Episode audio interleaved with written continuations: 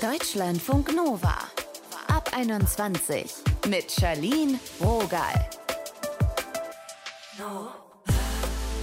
Hi und herzlich willkommen. Ein Schlagwort, zwei Klicks und schon lassen sich sexuelle Fantasien easy ausleben. Online geht das fix. Im echten Leben, da müssen wir uns schon manchmal ein bisschen vortasten, trauen, um sowas Intimes anzusprechen. Ihr hört ihr gleich eine Sexualtherapeutin. Wir fragen mal nach, was hinter unseren heimlichen Sexfantasien stecken könnte. Hannah ist Camgirl und Pornodarstellerin. Ihr Publikum ist vor allem männlich und heterosexuell und Fantasien erfüllen ist quasi Teil ihres Jobs. Hi Hannah. Hi. Ich habe mal nachgeguckt. Ja. Romance steht auf Platz 2 der Pornhub-Charts 2021. Überrascht dich das?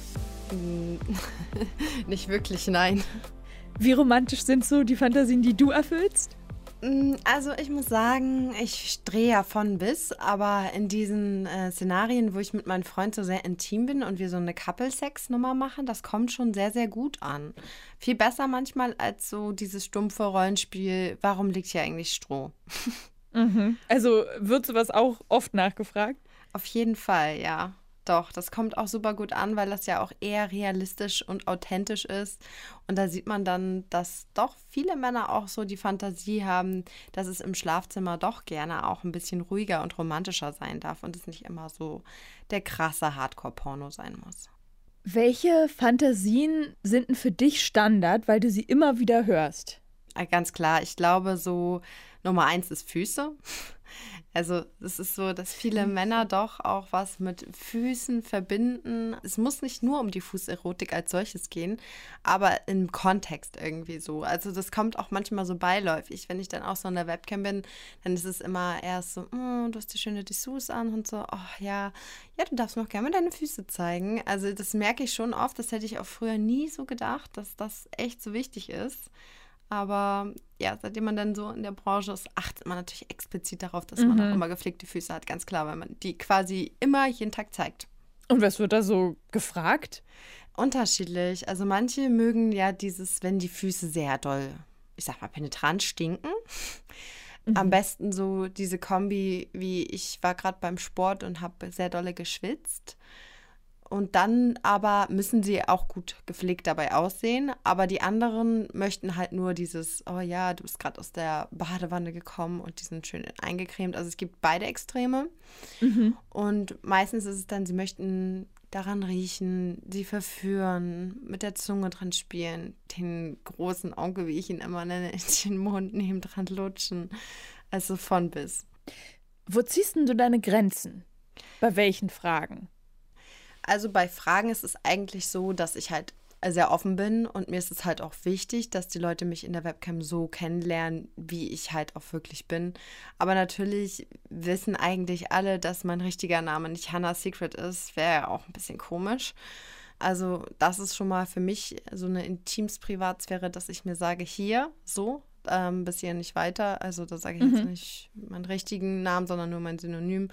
Ähm, und alles, was zu krass in Richtung Familie geht. Und natürlich so irgendwie Sachen, die halt in verbotene Richtung gehen. Ne? Da haben, also man hat ja über die Jahre schon so alles mitbekommen, leider. Und da gibt es natürlich auch immer wieder welche, die dann natürlich denken, die Plattform ist super anonym und sich dann irgendwie mit irgendwelchen Rollenspielen mit Tieren, Kindern oder sonst was äh, eindecken wollen. Aber da ist bei mir halt Schluss und das ist natürlich auch nicht erlaubt. Ne? Weißt du, wer dir zuguckt? Also welche Eckdaten sind dir da so bekannt? Also ich muss sagen, mein Publikum ist ein bisschen jünger, habe ich immer das Gefühl, so gerade 18 bis 35. Es gibt aber auch welche, die natürlich ein bisschen älter sind und da noch auf der Plattform vertreten sind. Aber da mich viele von Social Media kennen, habe ich auch viele sehr junge Leute. Ähm, ich sehe meistens nur, wenn der Name denn der richtige ist und das von denen nicht auch ein Synonym ist, weil mir ist aufgefallen, es gibt ganz schön viele Christians auf der Plattform. Das finde ich ein bisschen eigenartig. Vielleicht gibt es auch wirklich viele Christians. Wer weiß. Aber Christian scheint ein sehr beliebter Name auf jeden Fall zu sein. Also ich sehe dann halt in so einem kleinen Schnipsel, der quasi aufploppt. Ja, das ist der Christian, der ist 25 und sehe die zwei Anfangsziffern der Postleitzahl. Das war's dann aber auch. Außer mhm. man möchte ein bisschen mehr in sein Profil schreiben. Und wenn derjenige halt mutig ist, dann darf er natürlich auch seine Webcam anstellen. Dann kann ich ihn auch sehen. Das ist aber jedem selbst überlassen. Und das ist auch nur so, dass ich ihn sehen kann, nicht andere User, die dann noch mit im Chat sind. Erzählen eigentlich alle User gleich freudig los, auf was sie so Bock haben? Oder wie nimmst du da die Hemmung, eine Fantasie zu teilen? Es geht. Also ich habe ja viele, die Wiederholungstäter sind, die äh, jeden Tag kommen oder ähm, ja öfter halt, mich halt jetzt über die Zeit auch schon kennen und ich sie kenne. Da ist natürlich nicht mehr mit viel Geplänkel, außer hey, na, wie geht's dir? Hattest du einen schönen Tag? Wie war dein Wochenende und so weiter. Immerhin. Ja, doch. Manieren sind bei mir ganz, ganz äh, wichtig und an oberster Stelle auch. Sonst wird jemand gleich gebannt, wenn er da irgendwie pietätlos um die Ecke kommt und sagt, mhm. hier, zeig mal. Das ist bei mir nicht so cool, das mag ich nicht. Und hast du eigentlich schon mal von einer Fantasie gehört, die dich überrascht hat? Also gar nicht so schockierend war, sondern einfach so, ah, what, okay? Auf jeden Fall. Ganz viele. Hau mal raus. Hm, ja, ich äh, habe gerade ein Buch geschrieben. Das wird auch demnächst veröffentlicht. Also will ich nicht zu viel vorwegnehmen. Mhm. Dann vielleicht ein Schnipselchen. Ein Schnipselchen. Ach, mein allerliebstes Schnipselchen ist, glaube ich, immer so mit der Fußsockentee. Ich liebe ihn einfach. Also es ist ein User, der halt auch wirklich über Stunden immer wieder zu mir in die Webcam gekommen ist und das eigentlich äh, von vornherein schon klar war, dass er schon auf Füße steht. Aber mhm. wie, das ist halt das Interessante, nämlich er hat zu mir gesagt, er ist sehr, sehr krank, Fußsockenkrankheit, klar, was auch sonst, und wollte sich so ein bisschen von mir quasi therapieren lassen. Und so haben wir dann in endlosen Gesprächen und Fantasien und Rollenspielen diese Krankheit therapiert. Und das war für mich auch tatsächlich gar nicht so einfach, weil über also eine gewisse Zeit, also ich sag mal so vier Stunden am Abend oder so, immer wieder so da eine Fantasie aufzubauen. Sein, ja. Da muss man sehr kreativ sein. Aber es war irgendwie auch cool, weil er meinte dann, ja, du musst dir halt schon was Weißes anziehen, so eine weiße von Jeans, was Enges und einen Top dazu, dass das auch authentisch ist. Und dann, aber das Interessanteste daran waren halt die schwarzen Sneakersocken und natürlich mhm. High Heels, ganz klar. Trägt man ja auch in der Pflege. Und, und wie, wie heißt das? Ich habe es immer noch nicht ganz gecheckt, was er sich da ausgedacht hat. Seine, er hatte eine Fußsockenkrankheit quasi. So, und ich sollte ah. dann ähm, ihm sozusagen sagen, ja, ich bin auf diesen Socken mit den Schuhen die ganze Zeit, jetzt die ganze Schicht rumgelaufen und die stinken ultra dolle und musste ihn damit halt quasi therapieren. Dann habe ich mir so eine Tasse genommen und habe da Wasser reingemacht und dann die Socke in der Tasse, so wie so ein Teebeutel, ah. halt immer ah. rauf und runter. Dann habe ich ihn halt so über die Cam halt suggeriert hier, das ist der Fußsockentee und das ist das Elixier und das wird dich jetzt heilen. Also die fand, ja, da und ich habe ihn dabei gar nicht gesehen. Mit Köpfchen auch unterwegs sein, ne? Immer schnell ja. schalten und sich ja dann auch immer wieder auf neue Situationen einstellen. Ja. Warum glaubst du, ist es so, dass sich einige für ihre Fantasien schämen und nicht so offen umgehen und sagen, du, Fußsockentee, darauf stehe ich? Ja, ich glaube, äh, dass, also für mich ist Sexualität ganz, ganz, ganz weit gefächert und das habe ich jetzt auch kennengelernt über die Jahre. Vorher war das auch für mich eher so, okay, das, was im Schlafzimmer passiert, das ist auch der Sex. Aber ich habe jetzt halt einfach so viel auch über mich gelernt und über verschiedene Leute, dass ich halt glaube, dass Sex alles sein kann. So. Und ich glaube aber, dass viele den gleichen Gedanken haben und sich dann schämen, wenn sie halt vielleicht etwas empfinden, was für ein Außenstehender nicht ganz normal ist. Ob es jetzt ist, dass äh, man gerne irgendwie in den Wald fährt und da die Fantasie hat, beobachtet zu werden, sich da irgendwie das selber macht oder auf Parkplätze fährt und da irgendwie Blind Dates macht oder oder. Also Sex kann ja von bis sein oder eben halt Sex mit Füßen. Und ich glaube, dass sich manche schämen, halt zu sagen, ja, das ist meine Vorliebe. Und deswegen gibt es vielleicht so ein bisschen auch die Kandidaten, die so ein kleines Vorspiel bei mir immer haben, sage ich, dass sie auch erst vielleicht ein bisschen was von mir sehen wollen, weil das nimmt ja schon mal ein bisschen eine Hemmung, dann mhm. interagieren sie ein wenig von mir und irgendwann kommt dann das kleine Geheimnis oder die Frage, Hanna, könntest du dir auch vorstellen, dass? Mhm. Und wenn du dann, ich sage jetzt mal, diesen Wunsch genannt bekommst, Denkst du dich dann in diese fremde Fantasie mit rein oder läuft in deinem Kopf ein ganz anderer Film? Also ich würde schon sagen, dass ich da so ein bisschen mit drin bin dann. Das kann ich sehr, sehr gut. Also es kommt immer darauf an, was für eine Fantasie, aber in die meisten kann ich mich sehr gut reinbringen. Und gibt es auch welche, die in Gedanken schöner oder aufregender sind, als sie dann in echt wirklich sind? Ja, ich glaube schon. Also ich habe zum Beispiel auch einen, der steht so auf dieses Kopfkino, dass man ihn im Club irgendwo anspricht und er dann mit mir auf eine Toilette gehen will und das, da eine heiße Nummer treiben möchte. Und dann denke ich immer so, Toilette, Disco, uh, Krankheiten. also das wäre so in echt nichts für mich, nein. Naja, jetzt sind ja gerade auch die Clubs zu. Danke, Hanna. Danke, dass du mit mir gesprochen hast. Ja, sehr, sehr gerne. Hat Spaß gemacht. Mehr von Hanna in ihrem Podcast Facts und Secrets. Deutschlandfunk Nova. Welche sexuellen Fantasien wir haben, das wissen die Betreibenden von Pornoseiten sehr gut. AutorInnen aber auch. Wir erinnern uns an diesen 50 Shades of Grey Hype. Angelika Eck ist Psychologin, Paar- und Sexualtherapeutin und ich habe mit ihr über Sexfantasien gesprochen. Fifty Shades, das hat schon ganz schön was losgetreten, oder? Ja, ja, Fifty Shades of Grey, die haben wahrscheinlich auch was abgebildet, was schon im kollektiven Unbewussten ähm, laut schlummerte. Mhm. Und könnte man es auch länger diskutieren, es ist eigentlich für mich auch ein Prinzessinnenroman mit Kink dabei.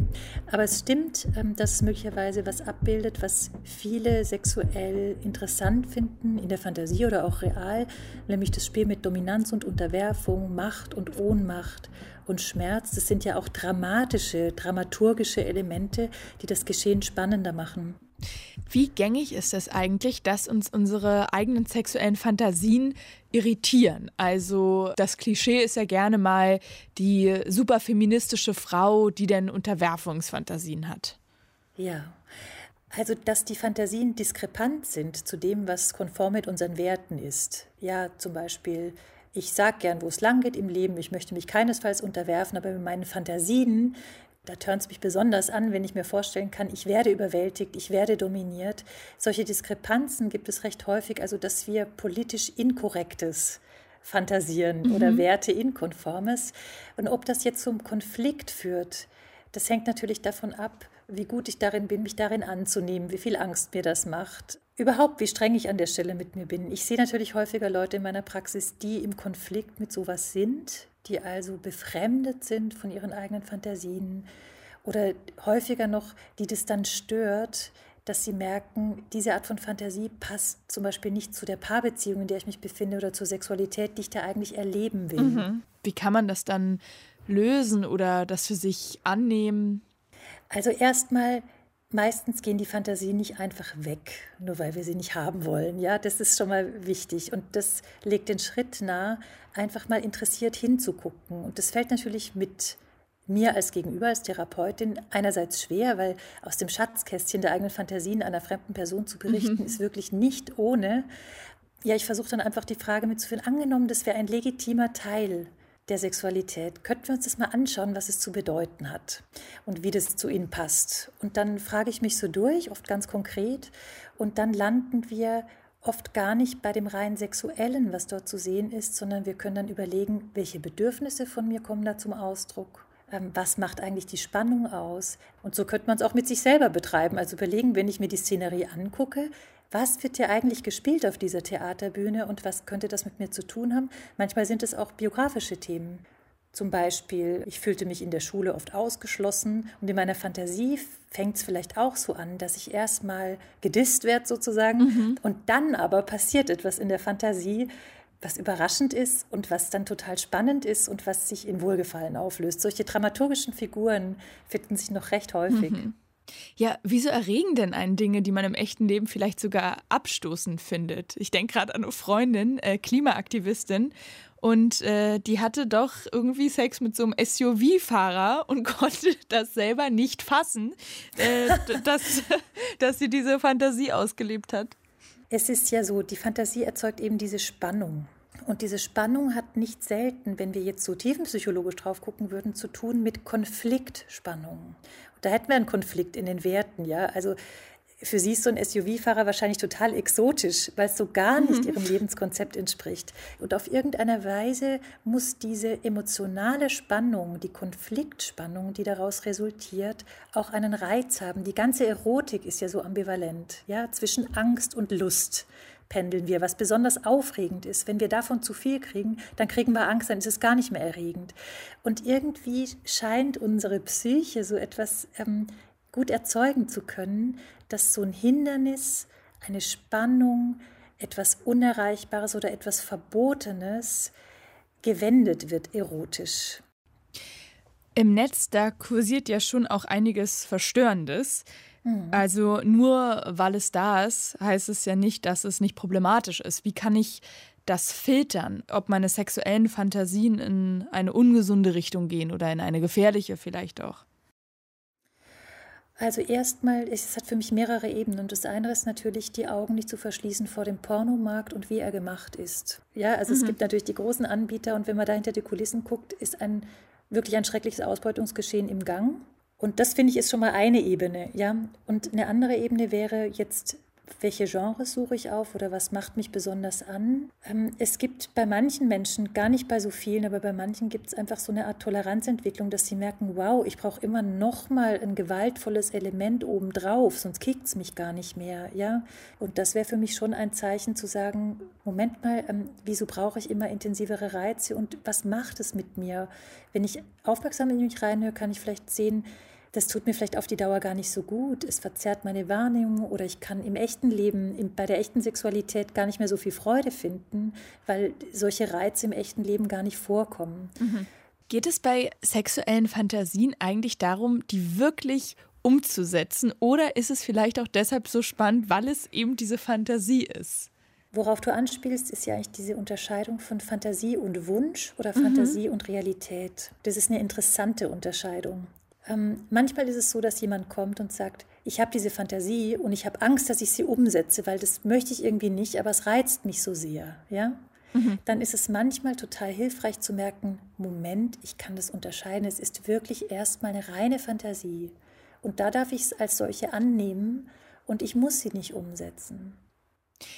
Wenn ich jetzt doch eine Fantasie im Kopf habe, ich bin in einer Partnerschaft oder vielleicht auch nicht und ich möchte das gerne umsetzen, wie kann ich das kommunizieren? Weil es ist ja schon immer ein großes Preisgeben von sich. Mhm. Da haben ja auch äh, Beziehungen eine unterschiedliche Kultur. Und manchmal sind die PartnerInnen ja auch sehr verschieden. Einer Person fällt es ganz leicht, über die Sexualität zu sprechen, sich zu offenbaren, der anderen vielleicht nicht.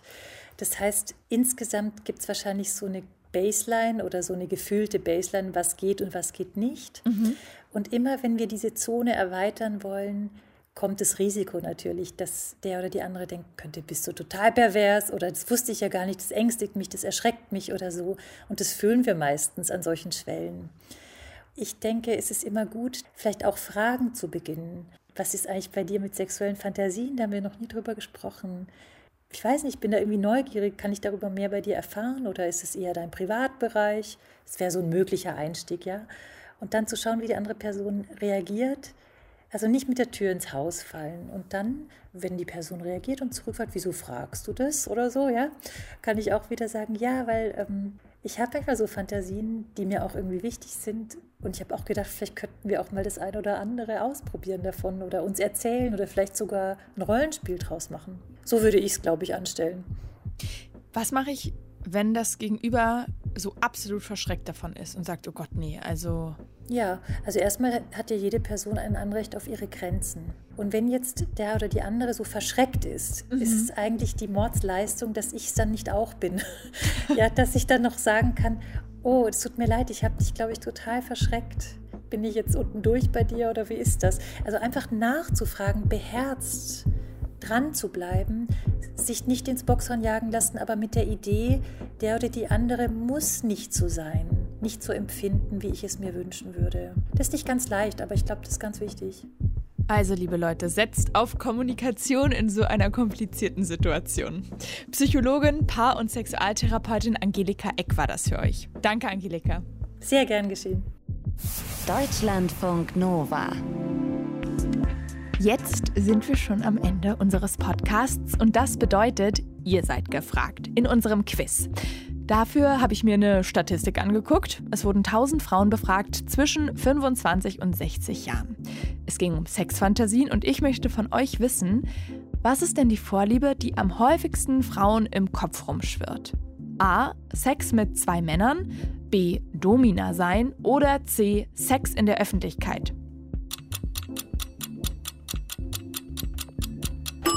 Die Zeit ist rum. Ein Viertel der befragten Frauen haben sexuelle Fantasien, die in Richtung Dreier gehen. A ist also korrekt. Hier ist jetzt Schluss. Mein Name ist Charlene Rogal. Wir hören uns in der nächsten Folge. Und wenn euch gerade danach ist, dann abonniert uns doch gern. Wochentags gibt es hier immer eine neue Story. Deutschlandfunk Nova ab 21. Immer Montag bis Freitag auf deutschlandfunknova.de und überall, wo es Podcasts gibt. Deutschlandfunk Nova ab 21.